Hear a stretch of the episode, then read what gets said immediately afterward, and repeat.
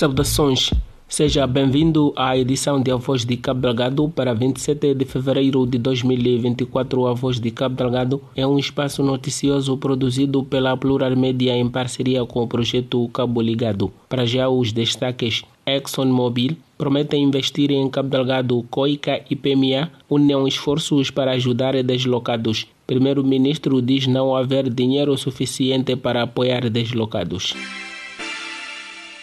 A petrolífera norte-americana ExxonMobil reitera o seu compromisso de continuar a investir no projeto de gás natural liquefeito na área quatro da bacia do Rovuma, na província de Cabo Delgado. O diretor-geral da companhia em Moçambique, Arne Jibis, explicou que a empresa nunca parou com as suas operações e está a trabalhar com dedicação para o desenvolvimento do projeto. Falando na quinta-feira, à saída de uma audiência concedida pelo presidente Felipe Nussi, o responsável da ExxonMobil salientou que a segurança na província, sobretudo na área de implementação dos empreendimentos de gás natural, registrou melhorias comparativamente aos anos anteriores. Recentemente, a empresa americana de consultoria financeira Deloitte considerou que as reservas de gás natural de Moçambique poderão gerar uma receita de cem bilhões de dólares.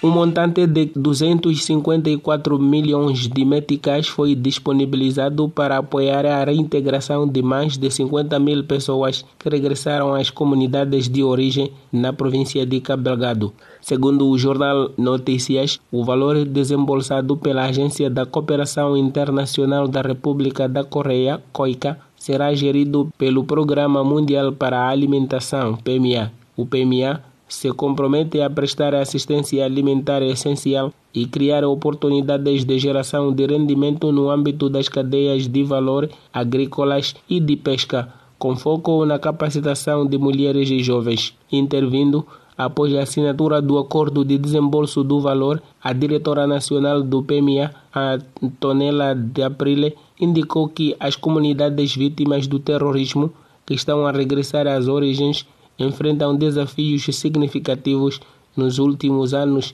Através de projetos de assistência, pretende-se apoiá-las a tornarem-se autossuficientes. O primeiro-ministro admite que o governo não tem dinheiro suficiente para responder ao drama humanitário dos deslocados do terrorismo na província de Cabo Delgado. Adriano Maleane lamenta o aumento dos ataques que estão a causar deslocações das populações. O primeiro-ministro adiantou que a crise está a provocar fome e falta de bens diversos da primeira necessidade. Maleane apela para o espírito de solidariedade para com as vítimas do terrorismo, enquanto o governo busca soluções junto dos parceiros. Recorde-se que cerca de quatrocentas e oitenta famílias encontram-se refugiadas na província de Cabo Delgado, Nampula e Niassa, devido à nova onda de ataques terroristas. Mantenha-se atualizado sobre a província de Cabo Delgado através das nossas páginas de Facebook, Telegram e qualquer aplicativo podcast, ou visite o nosso website a voz ponto org. Pode também receber as notícias no WhatsApp todas as terças e quintas-feiras, mandando uma mensagem para oito quatro três dois oito cinco sete seis seis na sua língua de preferência: português, Emakwa, Shimakonde, Kimwani ou Kiswahili.